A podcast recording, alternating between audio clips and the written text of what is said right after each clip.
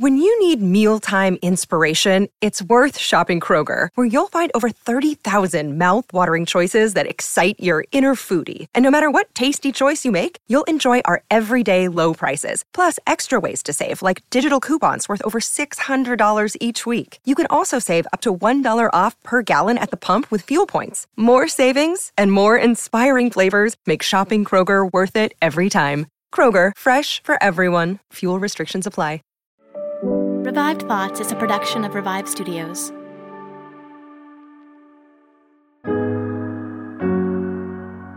This is Troy and Joel, and you are listening to Revived Thoughts.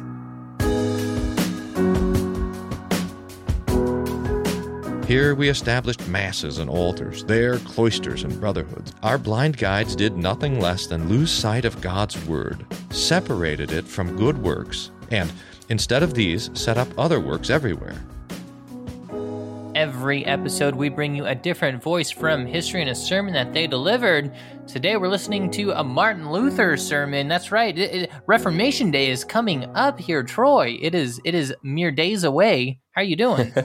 I'm doing well. Every year, Joel, we put out a uh, Martin Luther sermon right before the Thursday before October 31st, just as a celebration and reminder of Reformation Day, the day that Martin Luther hammered those 95 theses on that uh, wall. And I know some people are already thinking, hey, you know, historically, maybe he didn't hammer it on there. And maybe historically, I don't want to hear it. Okay. The story is best known as he did it while hammering it and everyone in the room was going like that. That's, that's how, that's how I enjoy the story, even if I know it may not always be true. And so this year, we're doing it again. We're hitting Martin Luther, and I think this is going to be uh, it's going to be a good sermon, a very good one by our friend Bryan Wolfmueller, who does just has a great voice for reading sermons and loves does, to do Martin yeah. Luther for us.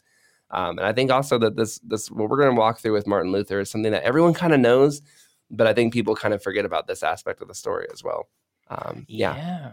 Yeah, I'm excited to get. I, I, always enjoy talking about Luther, especially with you, Troy. It's it, you know it's fun just to to chat about uh, these people from the past. I think of uh, the, there was just kind of a blooper, a behind the scenes snippet for our audience. There was one time Troy and I were talking about Luther on a podcast, one one of one of our episodes, and for some reason we got tongue tied, and instead of saying ninety five thesis, we were oh saying ninety nine theses, and we did it like. like nine times the 99 theses. I don't know why. I don't know how we got it in our head. And we, of course, we didn't realize it until after the fact. And I edit these episodes and I painstakingly had to go back through and like dub over each 99 and, and turn it into a 95. Uh, and the listener, ideally, was never the wiser, never knew, never knew that we almost had an onslaught of hate mail that was headed our way uh, oh if goodness. if the if the tragedy wasn't averted. But we get we get numbers mixed up sometimes.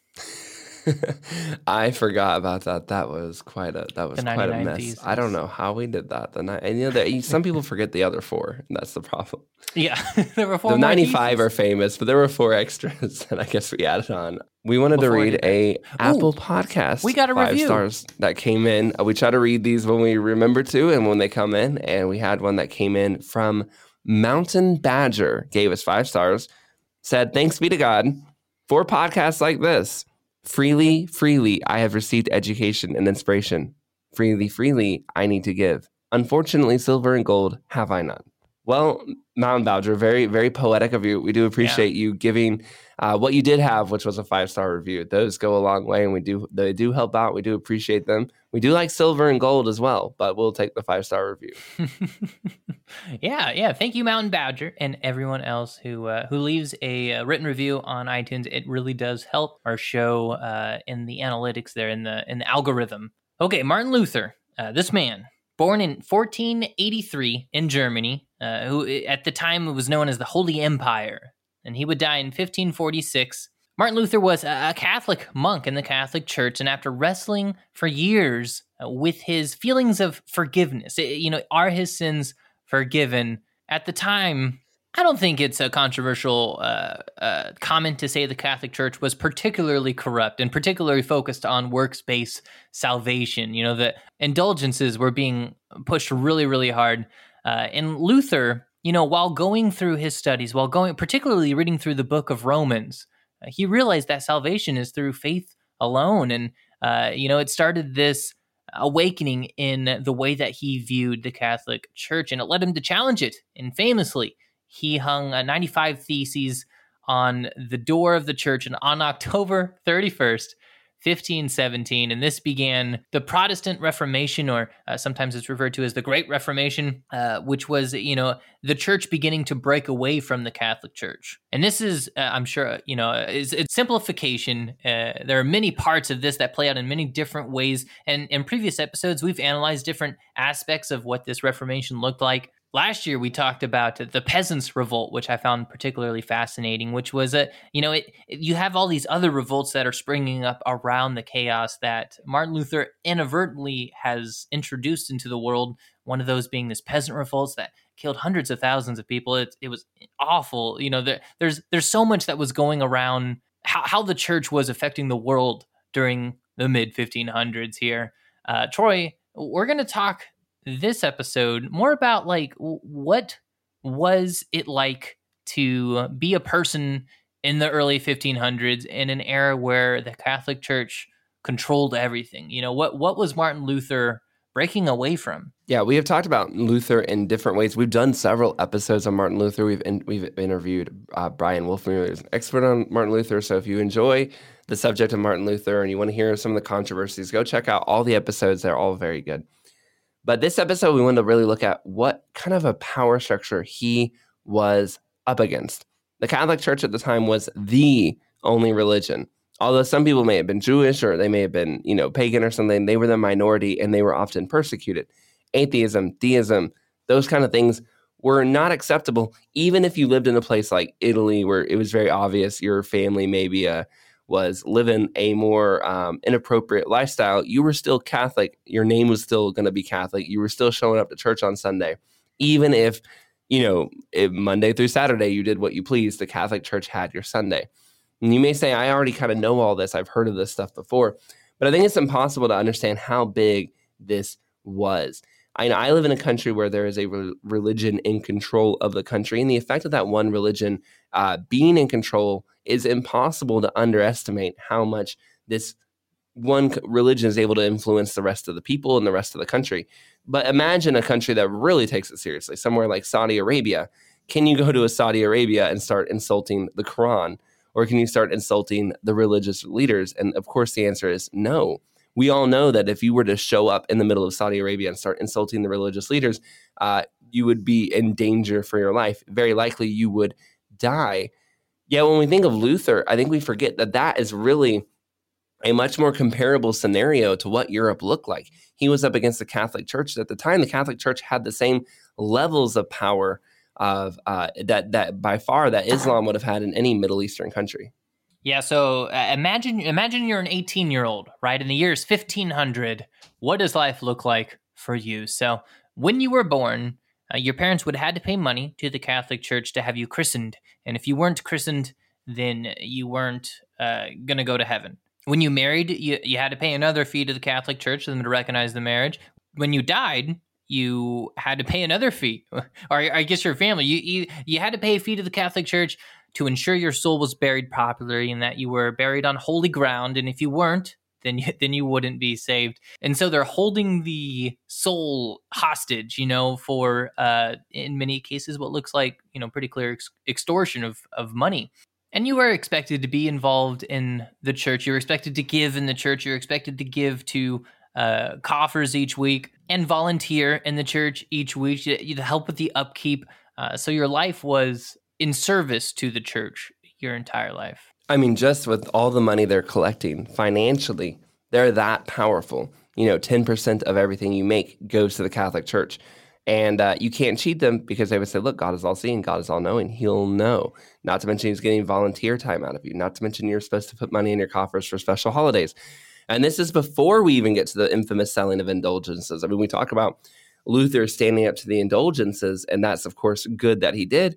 But even if we if there were never any indulgences, life would have been pretty hard, and the Catholic Church was taking pennies from you every which way they could.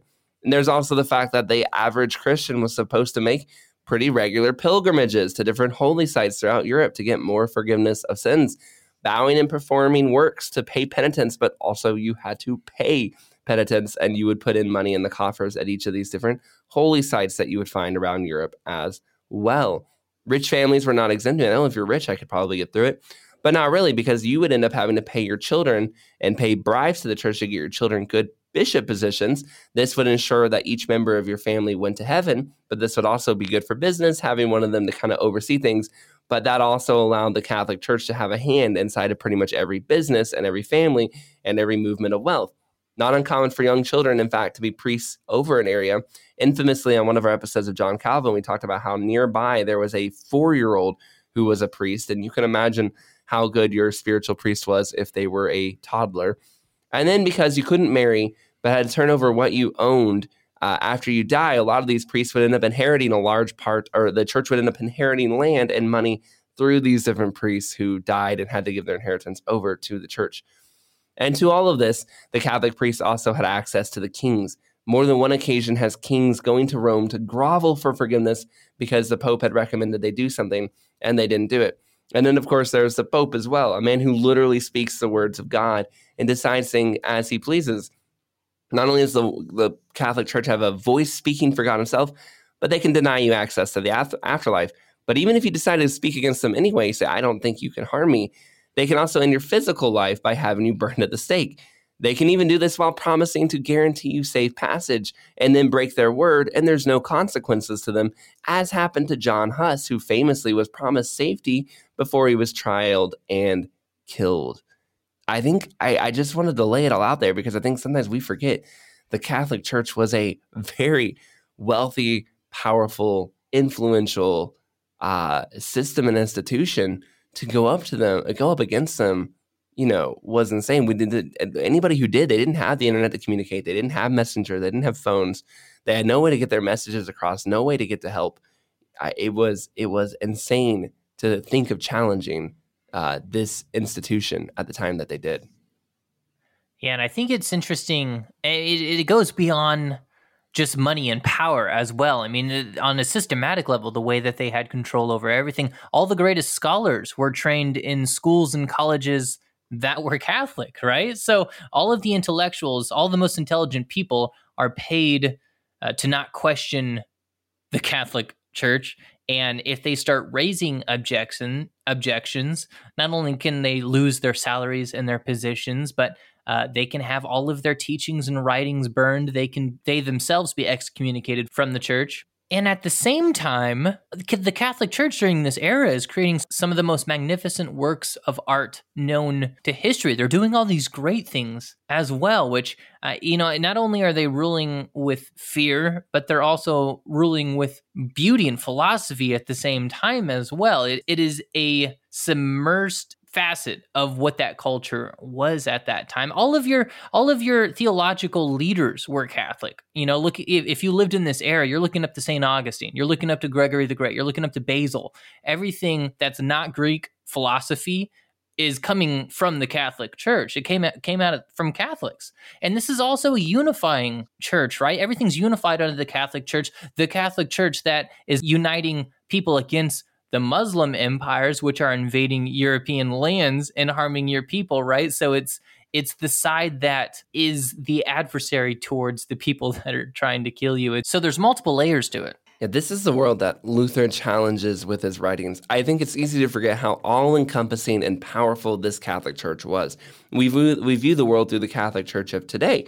And it's not to say the Catholic Church of today doesn't have money or doesn't have you know power, but it was a completely different beast in those days in the early 1500s. Uh, every aspect of life in Europe would have been influenced. They had unbelievable amounts of wealth, unbelievable amounts of legal power, political power, intellectual power. To not to mention the spiritual influence over the people that they would have had too. I mean, how many people might have been tempted to read a book by Martin Luther, but they were afraid they would go to hell if they did. All of those things are working against you. Don't forget, they had just discovered the New World. While Europe is beginning to challenge the Catholic control, the Catholic Church is getting replenished with untold amounts of money and gold and silver from the New World as Spain and Portugal, solidly Catholic empires, are leading the way on this new frontier of power, control, and wealth. And the price of failing, if you are a Martin Luther, and if you fail, we'll look over at Spain and Portugal and see what they're doing in terms of Inquisition in Spain and the New World. If the Protestants failed, that is the high price of torture and death that they will see for challenging Catholic control, and they know that. This is what makes Martin Luther and what he did all the more surprising. People like to focus on Martin Luther's faults. He had faults. He was anti Semitic, and this led to problems for centuries in Germany. He always did not write kindly of others. He was famously short tempered. I'm not painting over those and saying he didn't have flaws. But how did Luther challenge and lead this Reformation that completely rewrote the power of Europe and, and changed the way we all view church forever? He did it through writing. He didn't lead armies. You know, some of his followers did, but he didn't.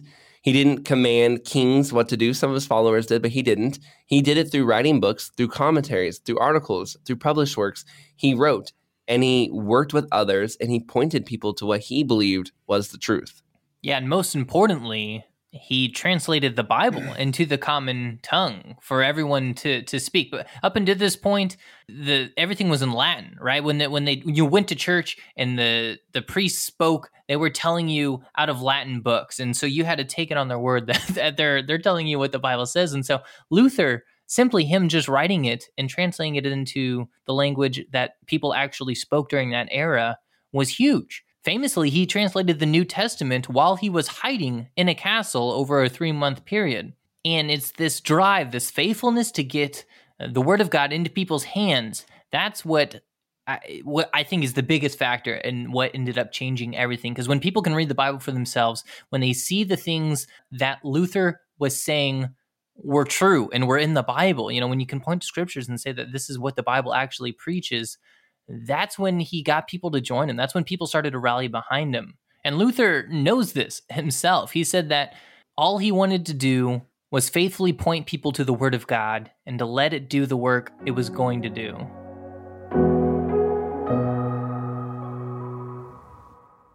At Grand Canyon University, we believe in equal opportunity, and the American dream starts with purpose. Whether your pursuit involves a bachelor's, master's, or doctoral degree, GCU's learning environments are designed for supportive networking and collaboration. With over 330 academic programs, GCU provides a path to help you fulfill your dreams.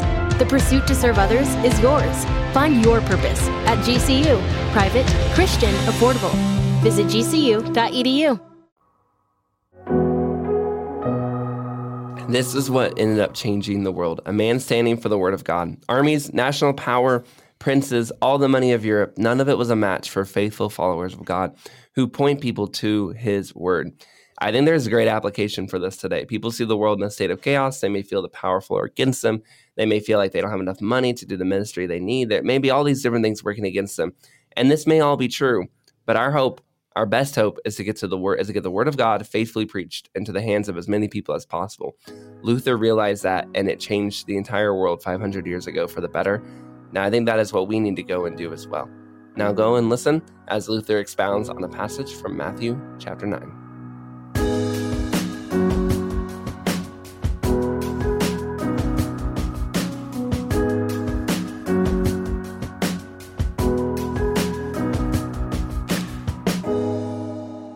First, Matthew chapter 9, verses 1 to 8. So he, Jesus, got into a boat, crossed over, and came to his own city. Then behold, they brought to him a paralytic lying on a bed. When Jesus saw their faith, he said to the paralytic, Son, be of good cheer, your sins are forgiven you. And at once some of the scribes said within themselves, This man blasphemes. But Jesus, knowing their thoughts, said, Why do you think evil in your hearts? Which is easier, to say, Your sins are forgiven you, or to say, Arise and walk?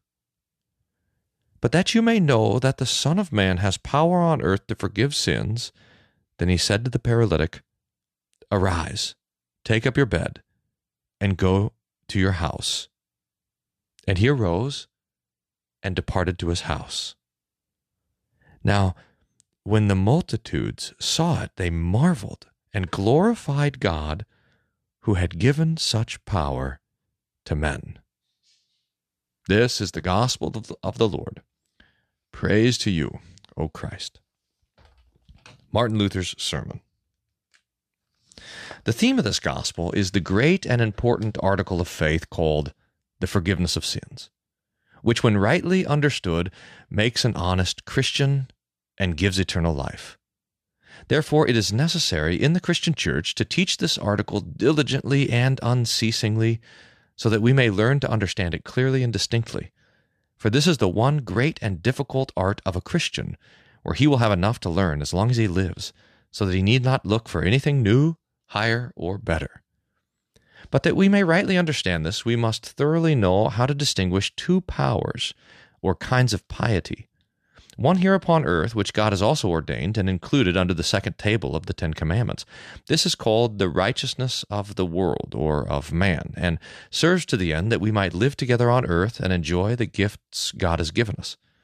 For it is His wish that His present life be kept under the proper restraint and passed in peace, quiet, and harmony, each one attending to his own affairs and not interfering with the business, property, or person of another. For this reason, God has also added a special blessing, Leviticus 18:5, which if a man do, he shall live in them. That is, whosoever upon earth is honest in the sight of all men shall enjoy life. It shall be well with him, and he shall live long.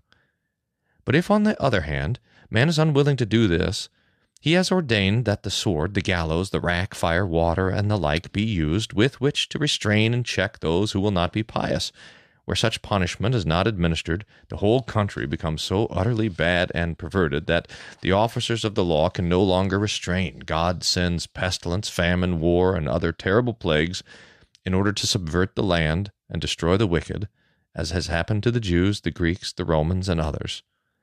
From this we may learn his will, namely, that such piety be exercised and maintained, and know that he will provide what is necessary but if such piety is not practiced, then he will in turn take away and destroy everything. This is in short the sense and the whole substance of this piety on earth. But it is further necessary to urge it and to admonish people that every man diligently, zealously, and voluntarily exercise himself in it, that he be not driven to it by force and punishment. This admonition consists in setting forth God's commandments and in applying them to every situation of life on earth, as God has ordered and highly honored, we should find pleasure in them and heartily do what is required in the different spheres of life. When God says, Honor thy father and thy mother, every child, manservant, maidservant, citizen, and the like should receive the word with joy and have no greater treasure on earth, and not imagine if he do this he is already halfway or altogether in paradise.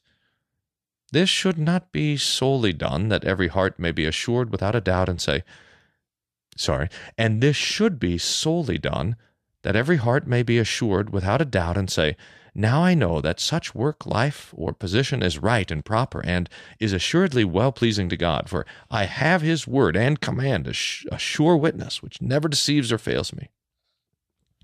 For do not let this be the least grace upon earth, when you have come to this decision in your heart and your conscience rests upon it.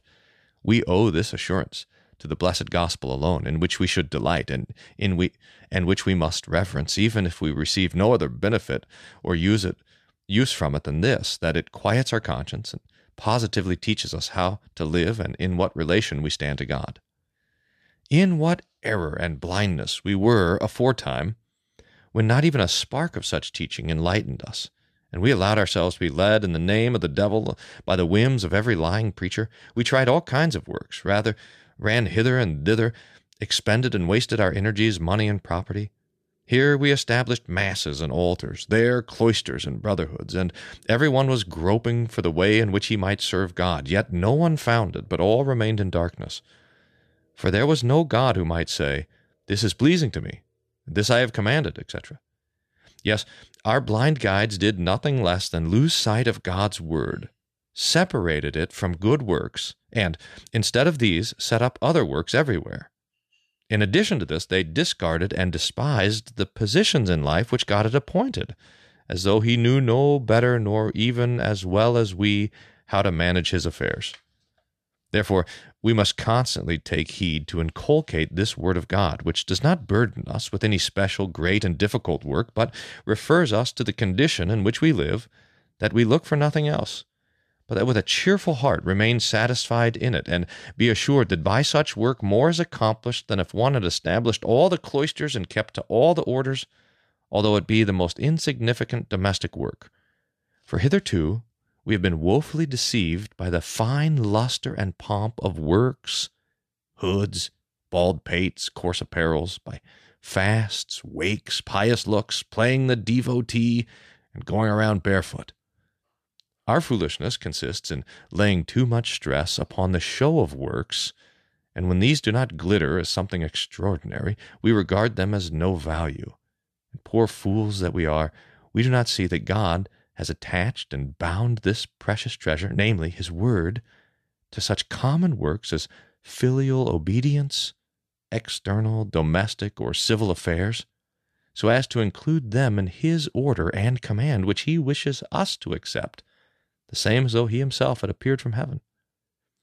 What would you do if Christ Himself, with all the angels, were visibly to descend and command you in your home to sweep your house and to wash the pans and kettles?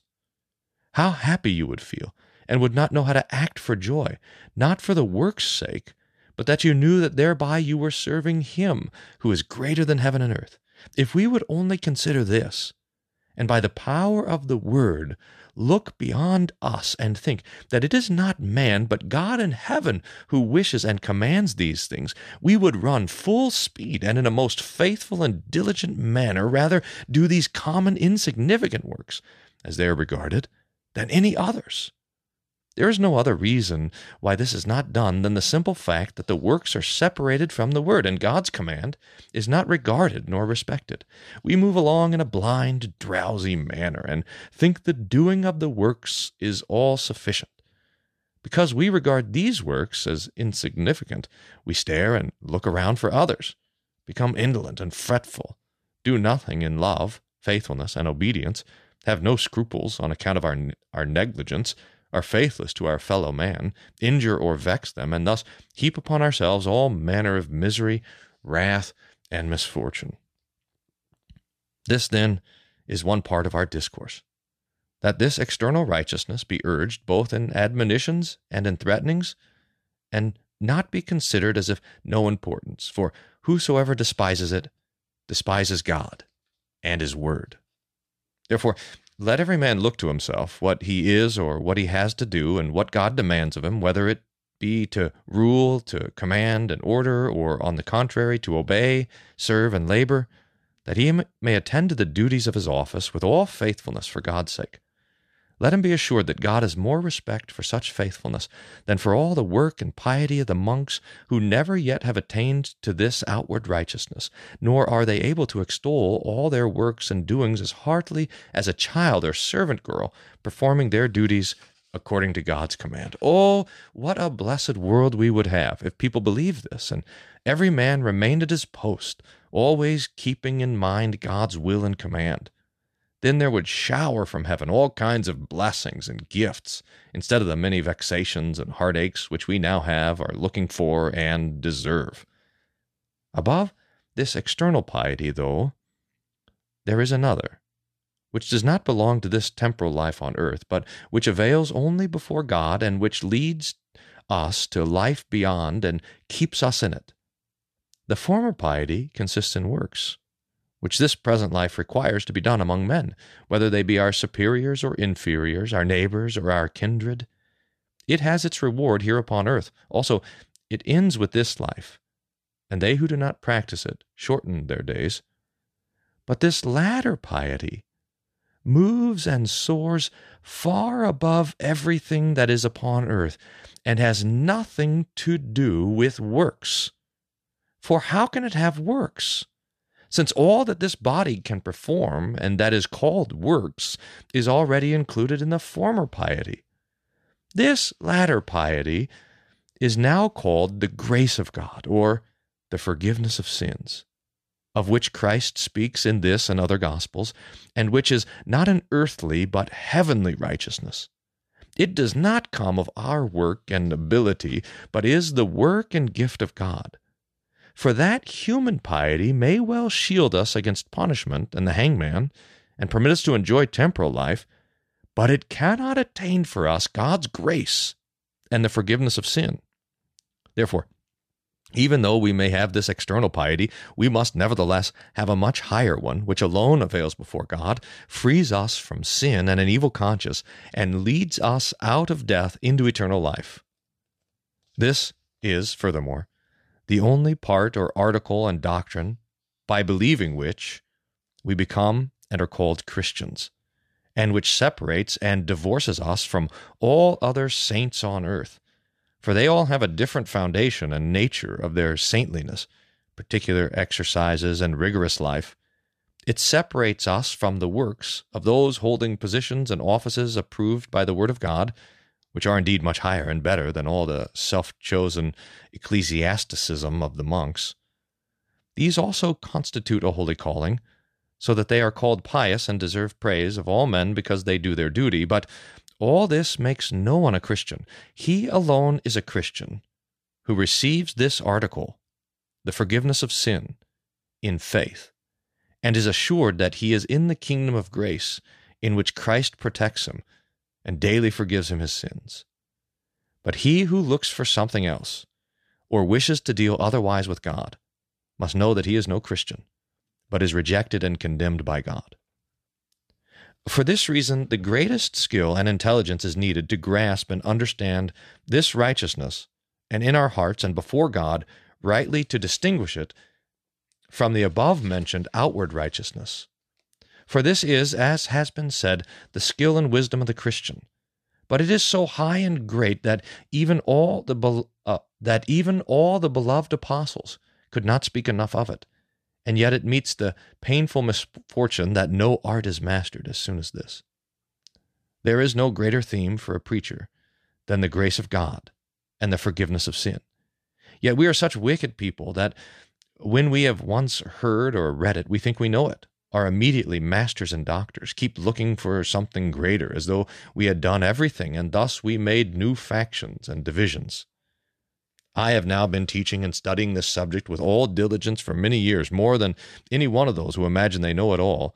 In preaching, writing, and reading, yet I cannot boast of having mastered it, and am glad that I still remain a pupil with those who are just beginning to learn. For this reason, I must admonish and warn all such as want to be Christians, both teachers and pupils, that they guard themselves against such shameful delusion and surfeit and understand that this subject is most difficult and the greatest art that can be found upon earth so that even paul had to confess and say 2 corinthians 9.15 that it was a, is an unspeakable gift that is one which cannot be described among men with words so that they may regard it as highly and dearly as it really is in itself the reason for this is that man's understanding cannot get beyond this external piety of works and cannot comprehend the righteousness of faith. But the greater and more skillful this understanding is, the more it confines itself to works and rests upon them.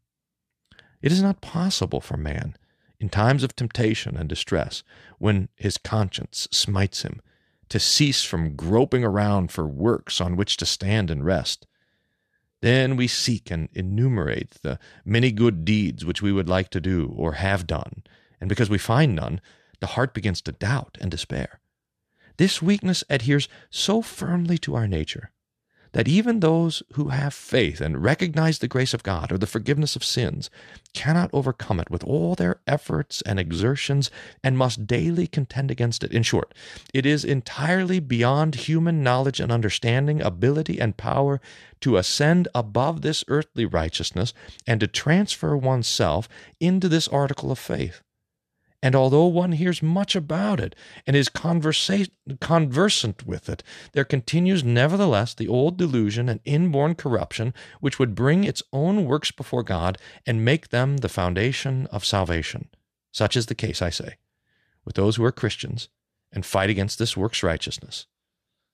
Others, critics and inexperienced souls, are even lost in it. Therefore, this doctrine that our piety before God consists entirely in the forgiveness of sins must be rightly comprehended and firmly maintained. We must, therefore, get beyond ourselves and ascend higher than our reason, which keeps us in conflict with ourselves and which reminds us both of sin and good works. We must soar so high as to see neither sin nor good works, but be rooted and grounded in this article and see and know nothing besides. Therefore, let grace or forgiveness be pitted not only against sin, but also against good works. And let all human righteousness and holiness be excluded. Thus there are in man two conflicting powers. Externally in this life, he is to be pious, do good works, and the like. But if he aims beyond this life and wishes to deal with God, he must know that here neither his sins nor his piety avails anything. And though he may feel his sins, which disturb his conscience, and although the law demands good works, he will not listen nor give heed to them, but will boldly reply, If I have sin, Christ is forgiven. Yea, I am seated on a throne to which sin cannot attain. Therefore, we are to regard the kingdom of Christ as a large, beautiful ark or vault which is everywhere over us and covers and protects us against the wrath of God, yea, as a great extended firmament which pure grace and forgiveness illuminate, and so fill the world and all things that all sin will hardly appear as a spark in comparison with the great extended sea of light. And although sin may oppress, it cannot injure, but must disappear and vanish before grace. They who understand this may well be called masters, but we will all have to humble ourselves and not be ashamed to keep on learning this lesson as long as we live. For wherever our nature succeeds in fighting sin, it tries to make an unbearable burden of it. Satan fans the spark and blows up a great fire which fills heaven and earth. Here the leaf must be turned, and we must firmly conclude if if the sin were ever so great or burdensome, this article of faith is nevertheless much higher, wider, and greater, which has been recommended and established not by man's wisdom, but by him who has comprehended heaven and earth and holds them in the hollow of his hand. Isaiah 40 12. My sin and piety must remain here on earth as far as they concern my life and conduct. But in heaven above, I have another treasure greater than either of these. There Christ is seated and holds me in his arms, holds me, covers me with his wings, and overshadows me with his grace. You may say, How is this? Since I daily feel sin, and my conscience condemns me and threatens me with God's wrath, I answer, For this reason, I say, one must understand that the righteousness of a Christian is nothing that can be named or imagined but the forgiveness of sin. That is, it is a kingdom of power which deals only with sin and with such abundant grace as takes away all wrath. It is called the forgiveness of sin for the reason that we are truly sinners before God. Yes, everything in us is sin, even though we may have all human righteousness. For where God speaks of sin, there must be real and great sin. So also, forgiveness is no jest, but real earnestness. When you, therefore, consider this article, you have both. Sin takes away all your holiness, no matter how pious you are on earth. Again, forgiveness takes away all sin and wrath. Therefore, your sin cannot cast you into hell, nor can your piety elevate you into heaven. Therefore, when the devil disturbs your conscience and tries to bring despair to your heart by saying, Have you not learned that one must be pious? Then answer courageously and say, Yes, you are right. I am a sinner. That I have known before, for this article called The Forgiveness of Sins has taught me this long ago. I am to be pious and do what I can before the world, but before God I am willing to be a sinner and to be called nothing else, that this article may remain true, else there would not be forgiveness or grace. But it must needs be called a crown of righteousness and of merits. Therefore, although I feel nothing but many and great sins, yet they are no longer sins. For I have for them a precious panacea and drug which takes away the power and poison of sin and wholly destroys it. It is this word, forgiveness, before which sin disappears like stubble before the fire. Without it, no work, suffering, or martyrdom avails against the smallest sin. For without forgiveness, sin is and remains pure sin, which condemns us. Therefore, Only confess this article heartily and boldly and say, Before the world I may be pious and do everything that is required, but before God it is only sin according to this article. Therefore I am a sinner, but a sinner who now has forgiveness and who sits at the throne where grace rules supreme. Psalm 116. If this were not so, I would be a sinner like Judas who saw only a sin but no forgiveness. But Christians, no matter how much sin they feel in themselves, in that word forgiveness, see much more abundant grace presented to them and poured out over them. Thus, learn to magnify this article and spread it as far as Christ reaches and rules, that you may elevate it far above everything in heaven and on earth. For as the word soars over all this, so must also faith, which comprehends the word and keeps the heart steadfast in it, overcome sin, conscience, death, and the devil. Consider now what kind of a person a Christian is, who lords it over death and the devil, and before all, and before whom all sin is as a withered leaf. Now, examine yourself and see how far you have learned this lesson and whether it is such an insignificant and easy matter as some inexperienced souls think. For if you have learned and believed it, all misfortune, death, and the devil will be as nothing. But since you are still so vexed with sin, and since you are still frightened and in despair on account of death, hell, and God's judgment, humble yourself, give honor to the word, and confess that you have never yet understood this matter. In short, let every man examine his own heart, and he will find a false Christian who imagines that he knows all about this subject before he has learned the first principles of it. The words are soon heard, read, and repeated, but to carry out the principle in practice and in character, so that it may live within us, and our conscience may be founded upon it and rest in it, is not in the art of man, Therefore, I say and admonish that those who wish to be Christians may always keep it in mind, assimilate it, practice it, and chastise themselves with it, that we may at least have a taste of it, as James says, 118, be a kind of first fruits of his creatures. For we shall never advance so far in this life as to come to a perfect understanding of it, nor did even the blessed apostles, full of the Spirit and of faith, advance so far.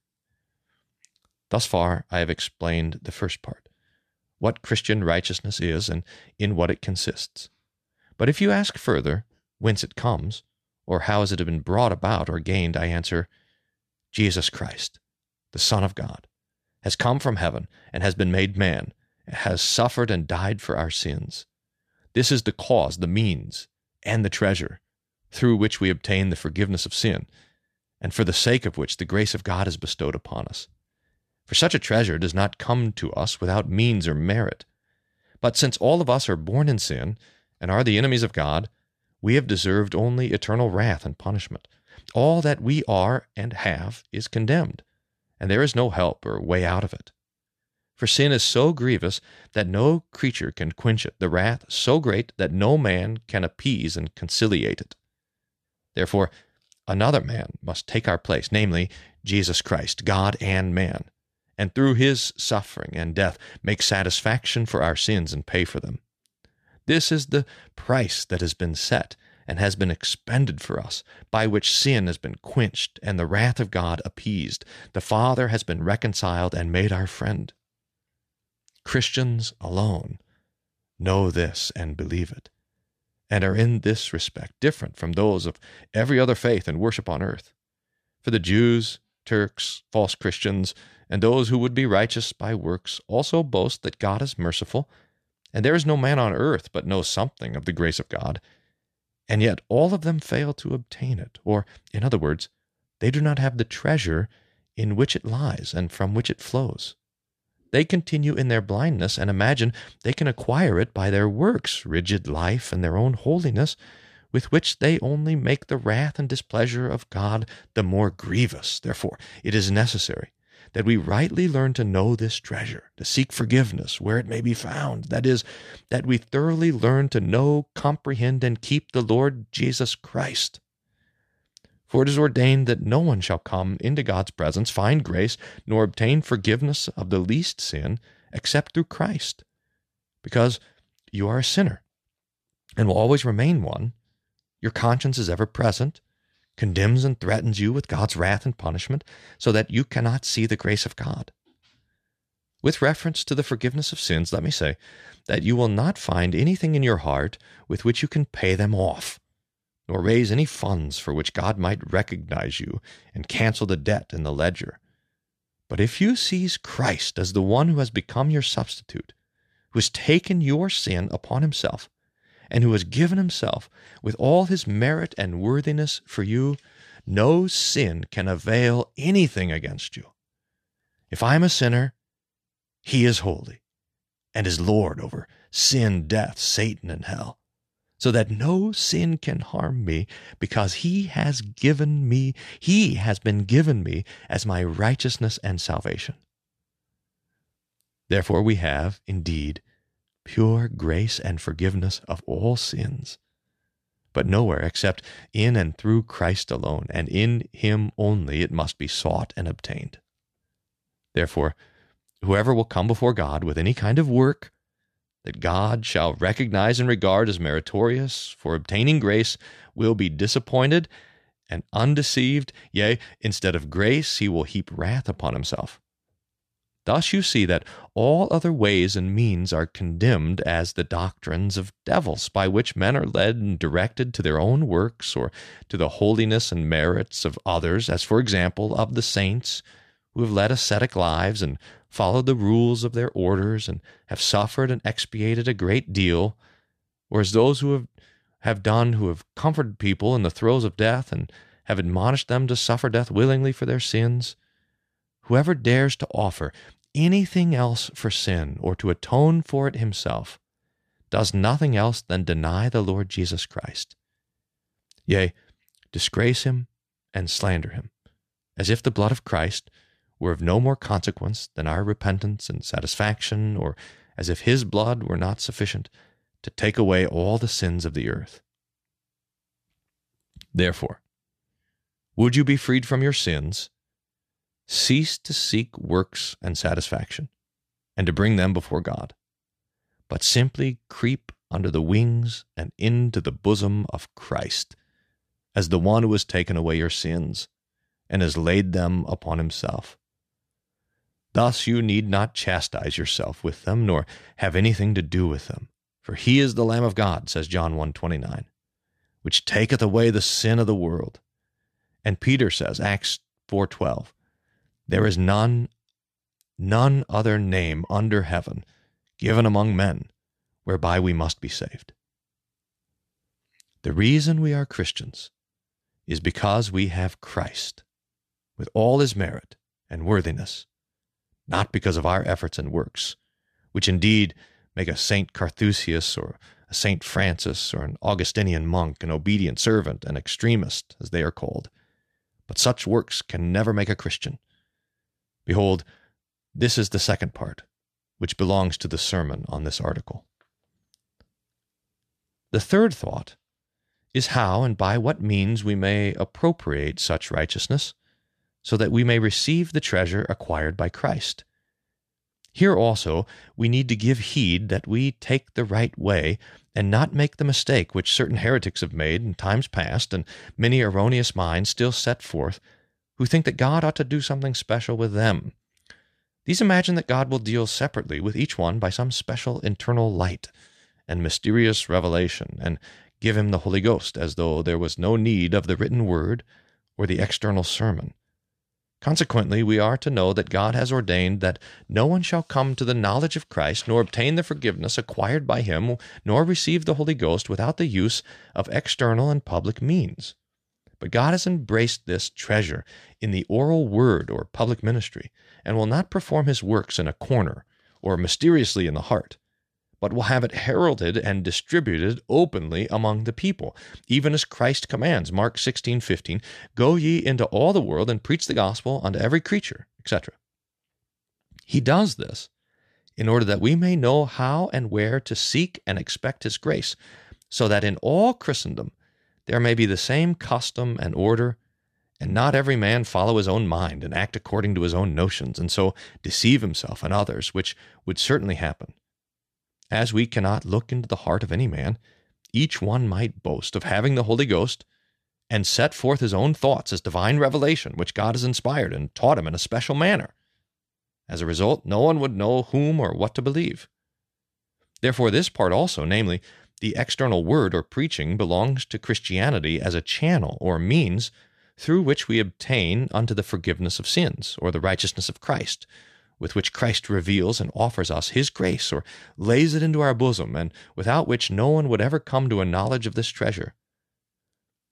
For whence should any man know, or in what man's heart would it ever come, that Christ, the Son of God, came from heaven for our sake, died for us, and rose from the dead, acquired the forgiveness of sins and eternal life, and offers the same to us without publicly having it announced and preached? And although he acquired this treasure for us through his suffering and death, no one could obtain or receive it if Christ did not have it offered, presented, and applied. And all that he had done and suffered would be to no purpose, but would be like some great and precious treasure buried in the earth which no one could find or make use of. Therefore, I have always taught that the oral word must precede everything else, must be comprehended with the ears, if the Holy Ghost is to enter the heart, who, through the word, enlightens it and works faith.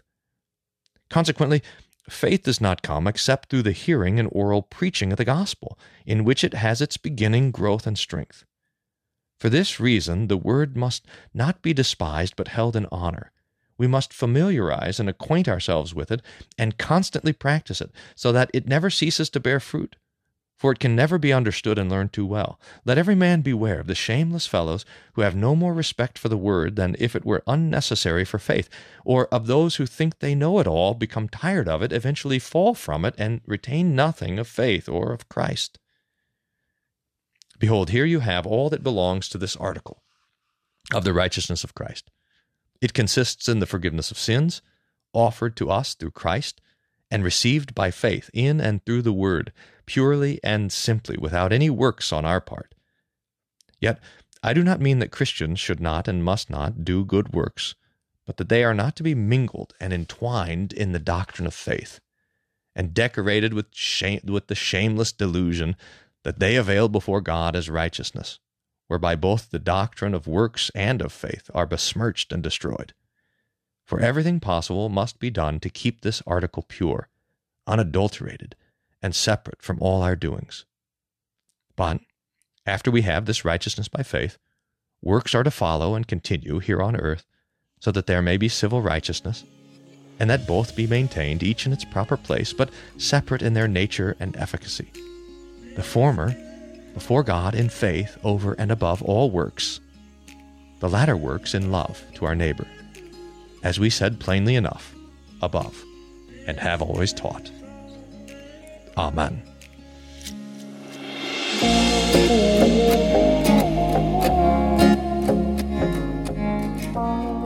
Thank you for listening to today's episode of Revived Thoughts. Special thanks to Bryan Wolfmueller for narrating today's sermon. Bryan Wolfmueller is a pastor of St. Paul and Jesus Deaf Lutheran Churches in Austin, Texas, and he is the author of A Martyr's Faith for a Faithless World, and other books. He's the co host of the Table Talk radio podcast and has a number of other theological projects that all end up on his blog, wolfmueller.co. He and his wife, Keri, live with their four children in Round Rock, Texas. The li- links for that will be in our description. Feel free to click through. We open this episode with our five star review from Mountain Badger. If you would like to leave a review, we encourage you to do so. Thank you. This is Troy and Joel, and this is Revived Thoughts.